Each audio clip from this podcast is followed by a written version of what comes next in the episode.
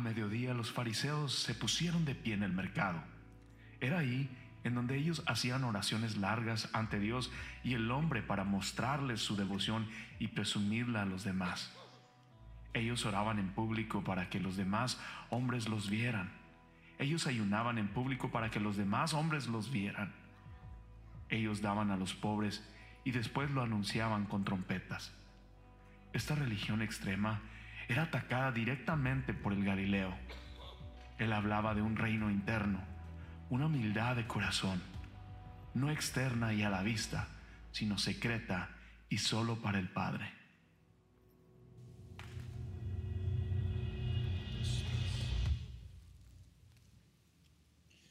Si vives por el trofeo, te morirás por el trofeo. Si vives por el trofeo, te morirás por el trofeo. Si vives para el aplauso de la gente, para agradar a los hombres, ellos mismos te aplaudirán y te rechazarán. Si vives para el trofeo, te morirás para el trofeo. Les comparto que en el 2006 tenía yo un grupo de música cristiana y queríamos nosotros ser parte de una competencia de bandas. Y esta competencia surgió en la ciudad de Houston, Texas. Mi único deseo de ser parte de esta competencia es ganar el primer lugar para viajar en la, con la, jornada evangelística de Luis Palau, no sé si tengan ahí. Mi único objetivo era ganar el primer lugar para ser parte de la campaña evangelística de Luis Palau. Nos preparamos, los de la banda, escogimos nuestras canciones, yo venía con todo el entusiasmo, con toda la pasión, dirigimos algunos cantos y al momento de cantar yo sentía que la iglesia estaba respondiendo, los que estaban ahí estaban cantando Allá está Abraham, porque Abraham también estaba en el teclado, ahí por ahí, de que él se mira escondido, Abraham está en el teclado, está levantando las manos allá. Y nosotros estábamos bien emocionados porque era la oportunidad de vida como grupo musical o grupo de banda. Nosotros queríamos ser parte de la campaña evangelista y viajar por todo Estados Unidos hasta donde nos invitaran y ser parte del ministerio de Luis Palau. Si vives por el trofeo, te morirás por el trofeo. ¿Sabes? Pero no fue así. No fue así. Cuando el momento se tocó de votar y ver cuál era la banda que había prendido a, la gente ahí y empezaron a votar y ahí había jueces, estaban viendo, vamos a escoger al ganador. Nosotros éramos la única banda, el único grupo musical que no éramos de Houston, Texas. Nosotros éramos del rancho de aquí de Eagle Pass, Texas. Viajamos como cinco horas para ser parte de esa competencia Estábamos segurísimos cuando bajamos del escenario, nos fuimos hacia un lado y nos decían ahí, bro, you got it, bro, van a ganar ustedes esta competencia. Tenían a la gente bien prendida, era la mejor banda, ¿sabes? Pero si mueres por el trofeo, vivirás para la gloria de Dios. Gracias a Dios que nosotros no ganamos esa competencia. Escucha bien, gloria a Dios que nosotros no ganamos esta competencia. Sabes, Dios siempre está buscando los motivos de tu corazón, los motivos de mi corazón. Porque primero, antes de que haya una acción para hacer lo que hacemos, está el motivo de nuestro corazón. Seguimos en esta jornada de esta serie en el, sobre el sermón del monte, en la serie esta en el monte. Y este mensaje lo hemos titulado En lo secreto. En lo secreto es donde suceden las cosas. En lo privado es donde se ganan las victorias. Sabes, no necesitamos una promoción porque el Espíritu Santo es nuestro promotor. Cuando estamos alineados a los propósitos de Dios, nunca, nunca, nunca queremos, queremos hacer las cosas para obtener posición, para obtener un trofeo. Cuando se convierte el trofeo en el motivo, morirás por el trofeo. Nosotros vivimos en una cultura donde nos encantan los reconocimientos, nos encantan los títulos, las posiciones, todo lo que el mundo y las redes sociales nos invitan y la cultura nos, nos eh, achaca y va atrás de nosotros es porque nos gustan los reconocimientos. Nos gusta tanto los reconocimientos que para muchos son importantes. Me asombra porque cuando yo crecí en hacer deportes como niño, recuerdo que no todos recibían un trofeo. Ahora enlistas a tu hijo para ser parte de una competencia y a todos les dan un trofeo. ¿Será que como cultura no podemos enseñarles a los niños que hay que saber perder? Algunos van a escoger y algunos no los van a escoger, algunos van a ser campeones y algunos van a ser perdedores. Siempre el trofeo es lo que perseguimos, el reconocimiento. Algunos de nosotros perseguimos también un trofeo de tener la mejor casa. Algunos de nosotros también perseguimos de tener el trofeo de tener el mejor vehículo. Algunos de nosotros queremos el trofeo de tener la mejor carrera.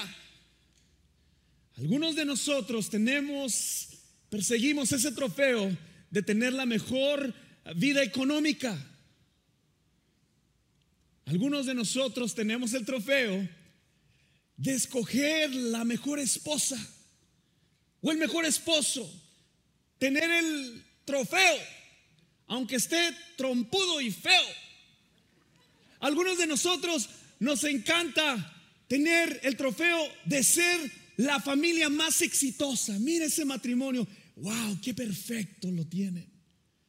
Somos presionados por la cultura. ¿Puedo ser realista contigo? Yo nunca gané ningún trofeo durante la escuela. De hecho, pasé parte de mi juventud rebelde. Me caían mal los que se ganaban trofeos. Cuando me casé con mi esposa, llenamos como 10 cajas llenas de trofeos. Ella tenía un trofeo para que iba a ser la mejor exitosa, ella ganó esa competencia. Ella tenía el trofeo por ser la más, la más guapa, la más atleta. Tenía el trofeo de Perfect Attendance, Honor Roll, la mejor estudiantil. Yo, híjole, no. Y no, no crean que estoy echándoles a esos que ganaron el trofeo. Yo no tengo nada en contra de los trofeos. Lo que quiero decirles es que cuando vives por el trofeo, te morirás por el trofeo. La palabra en Mateo 6:19, en este mismo capítulo que vamos a estar viendo, dice esta forma, no almacenes tesoros aquí en la tierra, donde la polilla se los comen y el óxido los destruye y donde los ladrones entran y roban. No voy a tocar, ese no es el, el tema, pero lo que quiero decirte es que lo que Dios está viendo es el motivo de nuestro corazón. Vimos en el intro de este mensaje el corazón de esos fariseos el corazón de esos fariseos. ¿Sabes que a Dios le importa más tu corazón que tu posición? ¿Sabes que a Dios le importa más tu propósito que todo lo demás? Pero le importa más un corazón sincero. Vemos en la historia que el hijo pródigo persiguió un trofeo. Él quería la felicidad personal. Vemos también en la historia que el, rey Herodes también persiguió un trofeo, mujeres. Vemos también los hijos de David que persiguieron un trofeo. Ellos querían ser reyes, porque detrás del corazón siempre hay un motivo, siempre hay un motivo que nos lleva a una acción. Al continuar con esta serie, vamos a estar viendo aquí y quiero que entendamos el contexto de esta historia del capítulo 6. Seguimos en el sermón del monte. Seguimos en la predicación impactante que Dios nos deja y que Dios empieza a esta, que Jesús mismo empieza a establecer el reino de Dios. Si vemos en el capítulo 5, Jesús nos enseña acerca de amar a los enemigos, ya hablamos de eso nos, nos enseña acerca de hablar, eh, de Jesús nos enseña acerca de la venganza, nos enseña acerca del adulterio, nos enseña acerca del divorcio. Jesús ya está dando características de cómo debe ser un cristiano. En este sermón del monte, el Señor intencionalmente ha ido, ha subido al monte y se han acercado el pueblo de Dios y se han acercado los discípulos a escuchar lo que el Señor Jesús dice. Entendamos que el propósito y, y lo que está debajo, detrás de este autor, Mateo, cobrador de impuestos, es dar a conocer a Jesús. Pero no solamente darlo a conocer, pero dar y decirnos lo que Él requiere de nuestras vidas. Así es que vayamos ahí al capítulo 6 y vamos a estar leyendo juntos y vamos a irnos por partes. ¿Ok? En los tiempos de Jesús, cuando Él inicia su ministerio, entendemos también que hay mucha similitud entre el Nuevo Testamento y el Antiguo Testamento. Moisés eh, fue en el monte Sinaí donde se le revelaron los, los mandamientos. Y luego pasó 40 años en el desierto. Aquí tenemos a Jesús. Pasan los 400 años de silencio. Ya ha venido el, nuevo pacto que el Señor empieza a hacer a través de su Hijo Jesús. Empieza el ministerio del Señor. Jesús es bautizado. Empieza a escoger los 12 discípulos. Y hemos llegado hasta aquí. En ese tiempo de Jesús había, había maestros, había ah, rabinos, había fariseos y saduceos. Estos eran los líderes espirituales que tenían que ver con liderar la iglesia. Así es que estas son palabras de Dios, estas son palabras de Jesús para nosotros. Creo fielmente que el Señor va a hablarnos hoy en esta tarde. Dice Mateo 6.1. Entonces Dios empieza a darnos esas características y nos empieza a alertar cómo es que no deben hacer estas cosas. Las debemos hacer, pero no es, no es como la debemos de ser. El Señor le da a, Moisés el, el, Torah, los diez mandamientos, y luego viene Jesús, y, y el Señor Jesús vino a cumplir los mandamientos, y él vino a cumplirlos y empieza ahora a enseñarle a sus discípulos. Mateo 6, 1 al 2 dice, tengan cuidado, no hagan sus buenas acciones en público para que los demás los admiren porque perderán la recompensa de su Padre que está en el cielo. Tengan cuidado, es una alerta, alerta iglesia, alerta líder, alerta líder cristiano. Hay una recompensa que viene de Dios, entendamos. Si hacemos lo correcto delante de Dios, hay una recompensa.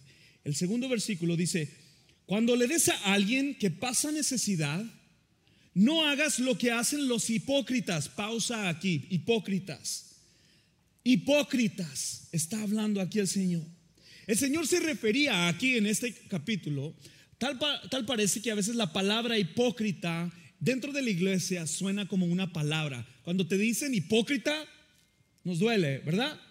El Señor está hablando aquí de estos fariseos, estas personas que seguían la ley de Moisés al pie de la letra. Estaban ahí con su ley sobre... Y tú debes de hacerlo así. ¿Ok? No lo hagas de esta manera. Tienes que hacerlo así.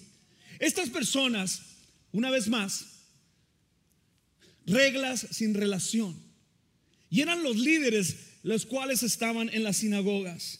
Y el Señor Jesús aquí dice, no hagan esto como los hipócritas que tocan la trompeta en las sinagogas y en las calles para qué? Llamar la atención a sus actos de caridad. Mira qué bonitos. Mírenme a mí. Háganle como nosotros le hacemos. Nosotros obedecemos la ley. Así es como se deben hacer las cosas. Les digo la verdad, dice el Señor Jesús, no recibirán otra recompensa más que esa los reconocimientos. Porque cuando mueres por el trofeo, te morirás por el trofeo. En Mateo 6:5 nos dice, cuando ores, no hagas como los hipócritas, a quienes les encanta orar en público y en las esquinas de las calles y en las sinagogas donde todos pueden verlos. Les digo la verdad, no recibirán otra recompensa más que esa. Aquí nos está hablando el Señor en estos dos versículos, en estas escrituras, cuando sirvamos, cuando hagamos buenas acciones ahora nos está diciendo y alertando el Señor Jesús cuando oremos. En Mateo 6:16, y estamos leyendo de la nueva traducción viviente, nos habla acerca del ayuno y dice, cuando ustedes ayunen, que no sea evidente, porque si hacen lo, si, porque así hacen los hipócritas, pues tratan de tener una apariencia miserable y, han, y andan desarreglados para que la gente los admire por sus ayunos. Les digo la verdad, no recibirán otra recompensa más que esa. Por las cosas que tú y yo hagamos, recibiremos una recompensa. Las hagas con el corazón bien o las hagas con el corazón mal, hay una recompensa para ti. Cuidado. Y cuando yo leía esto, el Señor estaba tratando primero con mi orgullo, primero con mi disqueposición, primero por cómo yo me presento. Yo no puedo preparar un mensaje sin primero vivirlo y practicarlo. Y vengo en el nombre del Señor para decirles, iglesia, que Jesús está estableciendo un reino. Todos aquellos que han sido lavados por la sangre de Cristo y han recibido a Jesús como su único y suficiente Salvador, son parte del reino de Dios. Jesús ha venido a establecer el reino de Dios. Primero, el mundo era perfecto. Pero después vino el pecado y nosotros hicimos otro mundito. Tal tristeza me da decirlo que nosotros por nuestro pecado sacamos a Dios de lo que era de Él. Pero gloria a Dios que ahora tenemos la gracia del Señor Jesucristo, es enviado por Dios para redimirnos, para salvarnos y ahora todos aquellos que vienen a ser parte de la familia de Cristo todos aquellos que hemos recibido a Jesús, ahora somos parte del reino de Dios. En otras palabras, el reino de Dios está aquí y esto es lo que requiere el Señor de nosotros. Eso es lo que el Señor requiere de cada cristiano aquí. Si tú eres hijo de Dios, el Señor requiere que tú sirvas, que tú ores, que todo lo que tú hagas, que la intención de tu corazón nos alerta que no seamos como los hipócritas, que no seamos como los fariseos. La palabra hipócrita significa en griego un actor. Eso es lo que es, un actor. Alguien bueno para el espectáculo. Los fariseos son llamados hipócritas. El problema era que lo hacían. Solamente querían cumplir todos estos mandatos así. O sea, exageradamente rudo. Solamente para llamar la atención pero Jesús aquí empieza. Y el Señor está detrás del motivo del corazón de la gente. El corazón detrás de la acción. Me encanta porque repetitivamente dicen estos versículos, pero tú cuando lo hagas, no estás sugiriendo que lo hagas. Es un mandato de Dios. No está diciendo, ah, este, te sugiero que ores. No, es un mandato del Señor. Pero tú cuando oras, pero tú cuando des, pero tú cuando sirves, no lo hagas de esta manera.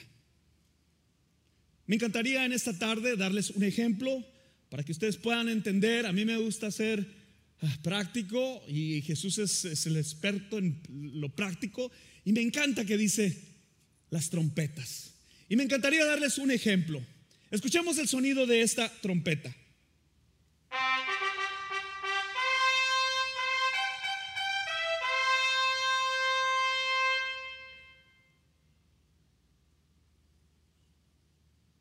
Oren como yo. Él me escucha y Él responde a lo que yo pido. Oren como yo, con una papa en la boca, porque te hace ser más espiritual. Escuchen el sonido de esta trompeta.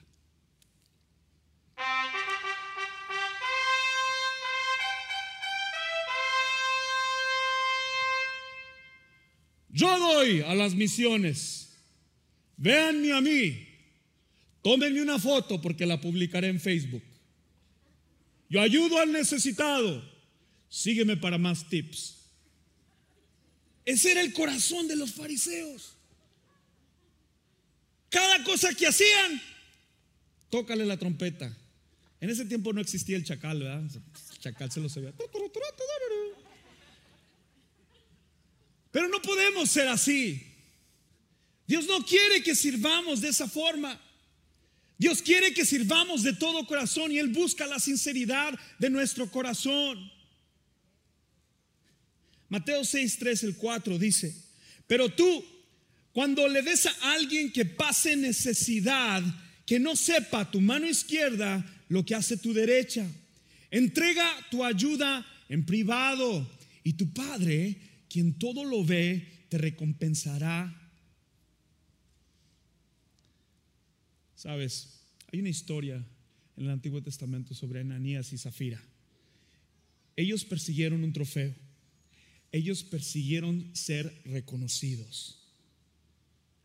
Cuando vives por el trofeo, morirás por el trofeo.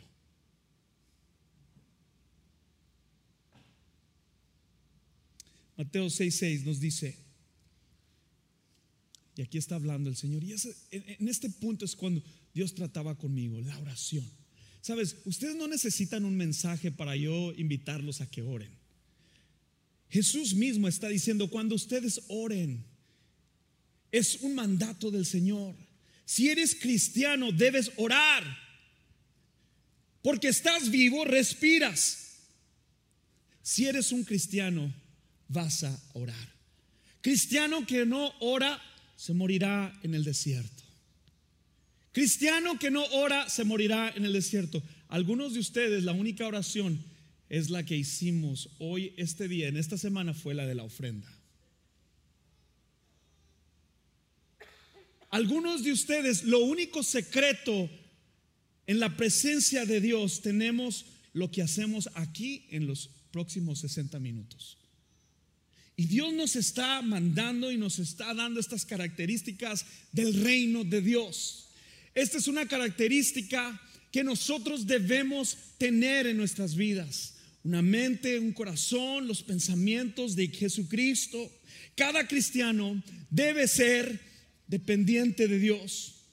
Sabes, yo puedo orar por ti, tú puedes orar por mí, esa es una oración intercesora, pero también Dios quiere que tú ores y hables con Dios. Simplemente orar significa hablar con Dios. Y sabes, no es la duración de nuestra oración no es que porque lo hacemos aquí en la iglesia, sino es la precisión, es la intención, es la sinceridad de nuestro corazón. Habla con Dios, habla con Él. Hay una cosa que solamente los discípulos le preguntaron al Señor.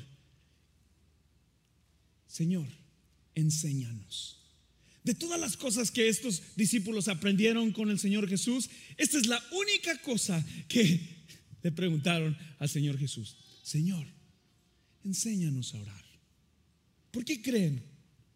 ¿Por qué creen que eh, estos discípulos le preguntaron al Señor Jesús? Porque sabían que su Padre terrenal tenía una comunión con quién? Con su Padre. ¿Cómo está tu relación con Dios? ¿Necesitas otro mensaje de de orar para que puedas empezar a hacerlo? Porque orar es simplemente hablar con Dios. Cristo fue capaz de hacer la voluntad de Dios. Porque así estaba Él cumpliendo su propósito. Y Él lo que estaba haciendo es la voluntad del Padre. Algo que el Señor trataba conmigo era esto. Realmente cuando oro soy sincero. Te voy a dar un buen ejemplo. A veces nosotros oramos, oramos y le pedimos, Señor, Señor, mi matrimonio, este, Señor, te pido, te pido y te pido. Y te pido por mi matrimonio, y te pido por mis finanzas, y te pido, Señor, y te pido, y te pido, y te pido. Y es todo lo que haces es pedir. A veces nosotros no somos sinceros al pedirle al Señor. Le pedimos que mejore nuestro matrimonio, pero no estamos dispuestos a hacer un cambio de tratar diferente a nuestro esposo y a nuestra esposa. A veces también le pedimos, Señor, la unidad de la iglesia, porque esto y lo otro. Pero no estamos dispuestos. No estamos dispuestos a dar nuestra vida al servicio del Señor. Y el Señor trataba conmigo las oraciones sinceras. A mí me gusta escuchar a mis hijos y lo hago intencionalmente. Y, les he preguntado, ¿quién te enseñó a orar? Y no espero que ellos digan papá y mamá. Simplemente el tiempo nos ha enseñado a que me gusta escuchar a mis hijos porque a veces sé cómo está su corazón. Y eso como padre terrenal de ellos me dice cómo los tengo que dirigir. A veces sé y a veces el más chiquito me dice, I'm not going to pray. I don't feel like it. No quiero orar, papi. No, no, no me pidas. No, no lo voy a hacer. Dale, hijo, ora, ora. Muchas de las veces nosotros nos sentimos, y yo he tenido personas que vienen a mí, oye, puedes orar por esto y por eso. Y yo en mi mente, ay, Señor, estos son, tú eres, tú, tú tienes la libertad y tienes el llamado de Dios sobre tu vida para tú orar por esas personas. En ese mismo y preciso momento, te doy un tip. Cuando traigan una necesidad y la expongan en ese, en ese momento, ora ahí. Ah, sí, hermana, voy a estar orando por ti porque créemelo que se te va a olvidar.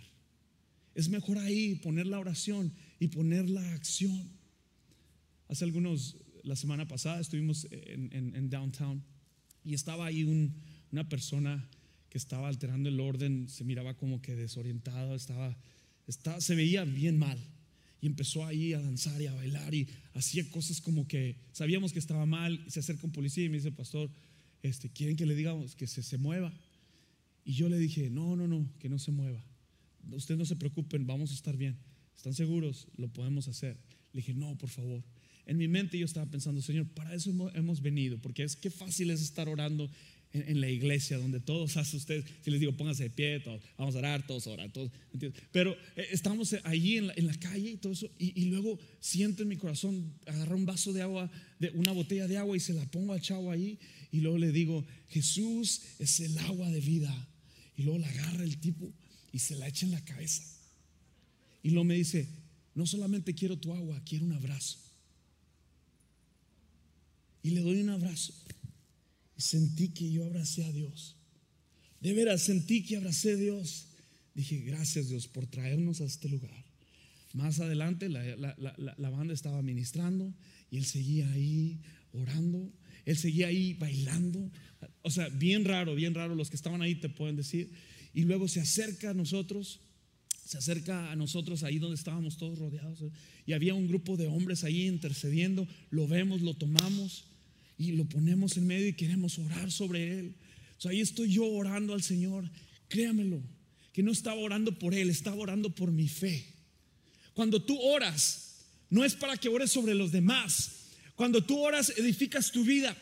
Cuando tú oras, reconoces que Él es más grande que reconoces que la gloria es de Él. Cuando tú oras, no estás solamente orando para el milagro, pero estás orando para tu transformación, para saber que Dios está contigo. Y yo oraba y estábamos orando para que ese espíritu... Eh, chocarreros, como le dice. Estábamos orando para que el, enemigo saliera de ahí y lo soltara, pero yo estaba orando Señor, ayúdame a mí a creer, Señor, en tus promesas, a creer, Señor Padre, que tú liberaste, Señor, tú sanaste, Señor, tú restauraste, Señor. La oración que yo estaba haciendo no era para Él, era para mí, de creerle al Señor. dice la palabra de Dios que cuando oras, ora creyendo. Yo quiero activarte hoy, iglesia, cada uno de los que están aquí. Cuando oramos, no es para que nos suenen la trompeta. Ora tú porque tú hablas bien bonito. Ora tú porque tú sabes cómo orar. Ora tú porque tú ya tienes mucha experiencia. Cuando ores, dice el Señor. Cuando ores, la sinceridad de nuestro corazón. En Mateo 6, 17 al 18 nos dice, pero tú cuando ayunes, dice, peínate y lávate la cara. ¿Cómo estás, bro? ¿Qué, bro? Estoy ando ayunando, bro. estamos haciendo un ayuno en la iglesia de, ya estoy en el 19 día, bro. Se me nota, bro. Sí, bro. Sí, ya no, ya no pongo fotos de comida porque, tú sabes, ahorita estamos aquí haciendo la voluntad de Dios. A veces somos así. Mírame, me veo más flaco. Pastor, se ve más flaco. Sí, es que estoy ayunando. Debías de hacerlo tú también. Ah, cuidado. cuidado. Dice, lávate la cara para que te veas que traes fuerza, para que no des lástima. Porque lo que haces en lo secreto, Dios te lo recompensará en público. Es lo que hacemos en lo privado, lo que hace la diferencia.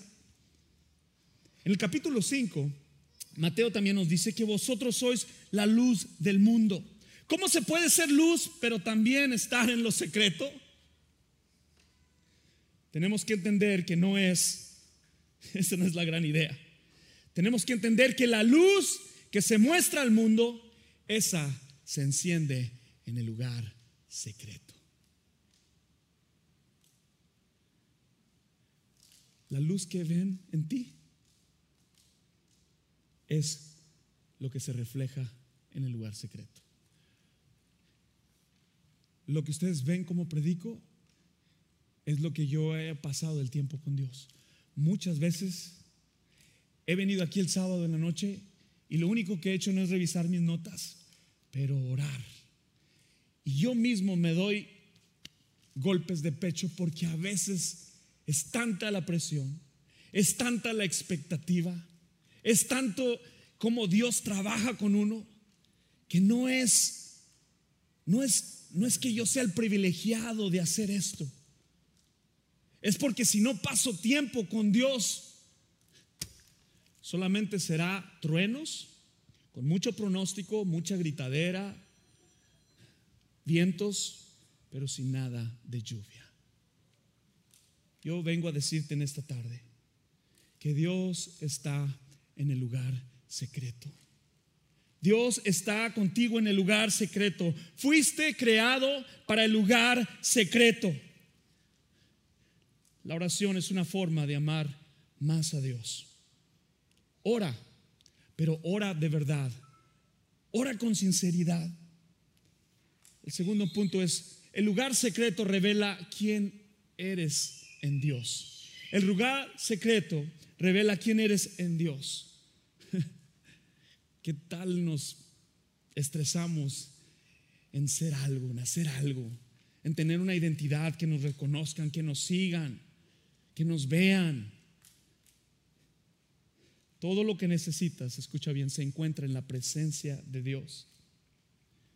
Tu identidad no la define el mundo, tu identidad la define Jesucristo.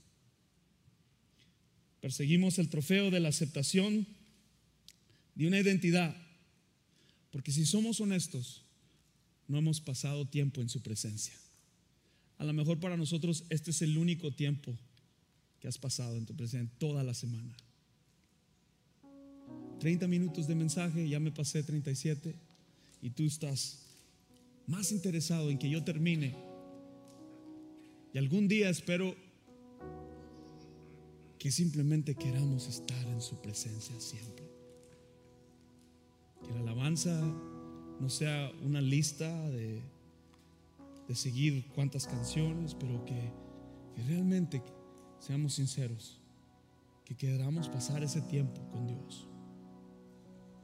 El tercer punto, y es el último, el lugar secreto te convierte en aquello para lo que Dios te creó. Gloria a Dios que no gané ese, esa competencia. Yo no estaba listo para ministrar. Yo estaba listo para el trofeo. Yo estaba listo para viajar. Yo estaba listo para cantar en escenarios. Pero yo no estaba listo para tocar el corazón de Dios. Te hago esta pregunta esta tarde y si eres bien honesto, ¿qué trofeos tienes en tu vida que tienes que redimir y traer aquí adelante para que Dios recompense? Para que realmente seas honesto contigo. ¿Qué es lo que persigues? ¿Qué trofeos? ¿Qué trofeos podemos traer al altar? Porque te digo una cosa, si tú entregas tu trofeo, Él te dará una mejor, que es la corona de vida. ¿Qué tal si abrimos el altar hoy esta tarde y venimos a entregar nuestro trofeo, aquello que nos separa de Dios? aquello que no nos deja trascender, aquello que no nos deja tocar el corazón de Dios y decirle al Señor, vengo a entregarte, Señor. Termino con esta historia. una de las mejores historias que me encanta del Nuevo Testamento es la historia donde Jesús está en la barca con sus discípulos y él está descansando. Se viene un tormentón de fuertes vientos y lo que surge ahí es que los discípulos empiezan a clamar. Empiezan a clamar. Jesús mismo está acostado descansando. No se levantó por los truenos y la tormenta y por lo que había en la atmósfera. Se levantó porque escuchó el clamor de sus hijos. Jeremías 33:3 dice, clama a mí y yo te responderé. Perdón, Mateo 6:33. Clama a mí y yo te responderé. El Señor responde al clamor de su pueblo. El Señor responde al clamor de su pueblo. Él es el quien calla el mar. Jeremías 33:3. El 33 de Mateo dice, más buscad primeramente el reino de Dios y su justicia y todo lo demás vendrá por añadidura. Hoy esta tarde vamos a abrir este altar y vamos a venir a entregar nuestro trofeo mientras la banda nos, nos, nos dirige en este hermoso, precioso canto que habla acerca del Padre nuestro. Más adelante, después de estos versículos, está una oración del Padre que trae provisión, que trae dirección, que trae el pan de cada día. Y algo lo que dice el Señor ahí es, dice, perdona nuestros pecados como nosotros también perdonamos a los que nos lastiman. Todo este mensaje del Sermón del Monte se centra en esto, en el reino de Dios, en las características de los hijos de Dios. Hoy, hoy yo te invito a que entregues tu trofeo. Entrega tu trofeo. Señor, yo entrego mi trofeo. Que te conozcan a ti, Señor. No en lo que yo hago. Señor, que yo busque agradarte a ti, Señor. Que yo busque, Señor, servirte a ti. Que lo más importante es mi relación contigo y mi intimidad. Lo que tú harás en lo privado, lo que tú haces en el secreto, lo que tú haces en mi casa donde nadie de estas personas ve, lo, lo que tú haces en mi tiempo, Señor. En el nombre de Jesús, Padre. Espíritu Santo, venimos ante tu altar y en este momento para venir al altar, yo te invito a que vengas al altar. Entrega tu trofeo. Entrega tu trofeo. No dejes que el orgullo te venza, porque ese también es un trofeo. Trae, trae ese trofeo y ponlo a los pies del Señor. Y no te vayas de este lugar como has venido. En el nombre de Jesús, de parte de Dios, habla tu vida con este mensaje que habló a mi vida. Yo ya estoy aquí contigo. Deja tu silla y vente aquí al frente. En el nombre de Jesús. En el nombre de Jesús. Gracias, Padre. Me rindo a ti, Señor.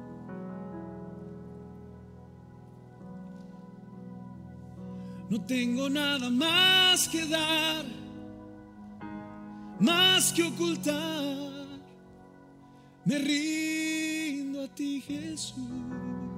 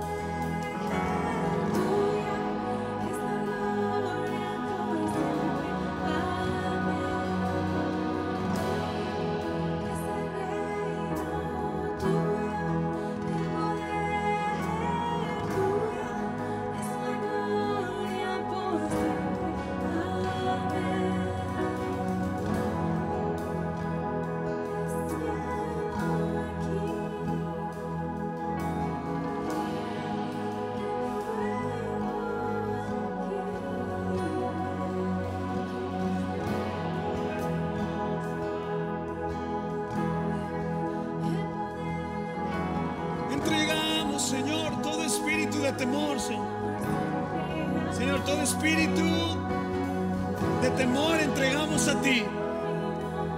Entregamos, Señor, nuestra enfermedad a ti, Señor. Entregamos nuestra enfermedad a ti, Señor. Entregamos nuestras cargas. Entregamos nuestro temor, nuestra ansiedad. Entregamos, Señor, nuestra familia. Entregamos todo aquello que nos separa de ti, Señor. Todo espíritu de temor, Señor.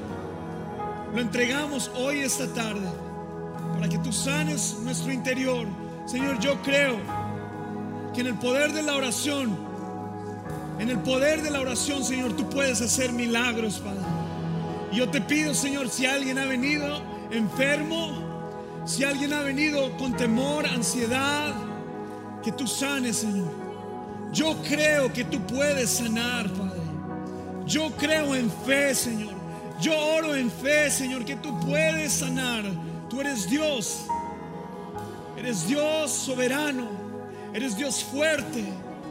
Eres Dios de promesas. Eres Dios de propósito. Eres Dios de sanidad. Eres Dios que salva, restaura, levanta, libera. En este momento, Señor, clamamos a ti como esos discípulos.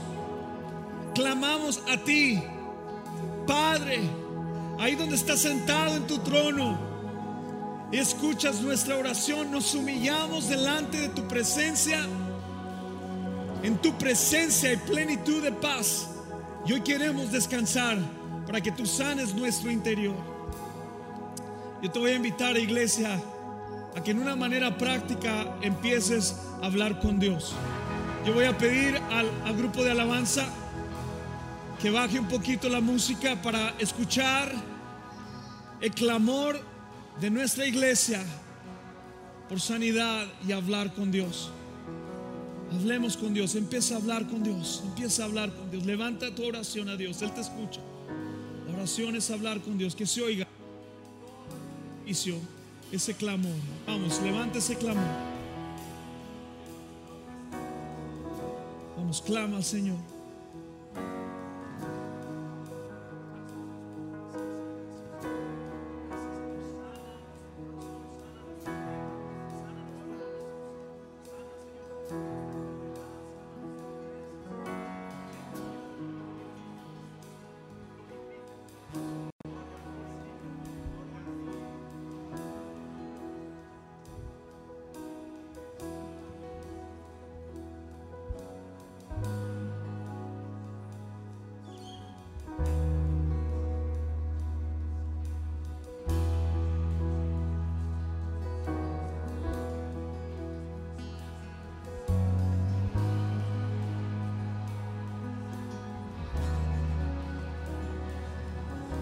Vamos, eleva tu voz. Dios está aquí, sanando el corazón. Él te escucha. Eres un hijo, eres escuchado, eres amado. El Señor te ha llamado. Eres parte de su reino, eres parte de la familia de Dios.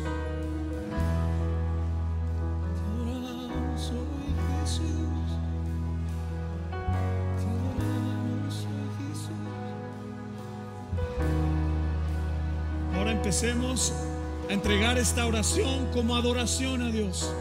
Dile a Dios todo lo que Él es. Él es grande, Él es fuerte, invencible, omnipotente, indestructible. Él es el alfa, el omega, el principio, el fin, el que ha de venir. Él es el Salvador. En tus palabras, iglesia, activa esa oración. Ahora transfórmala en adoración a Dios. Que se oiga, que se oiga en todo este edificio.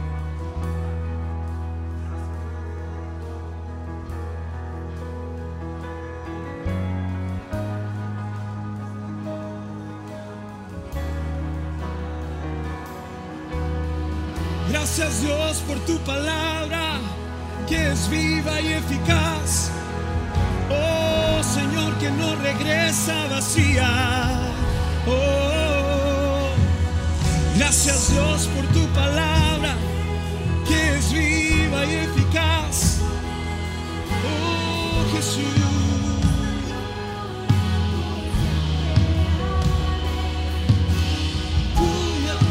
Es el reino.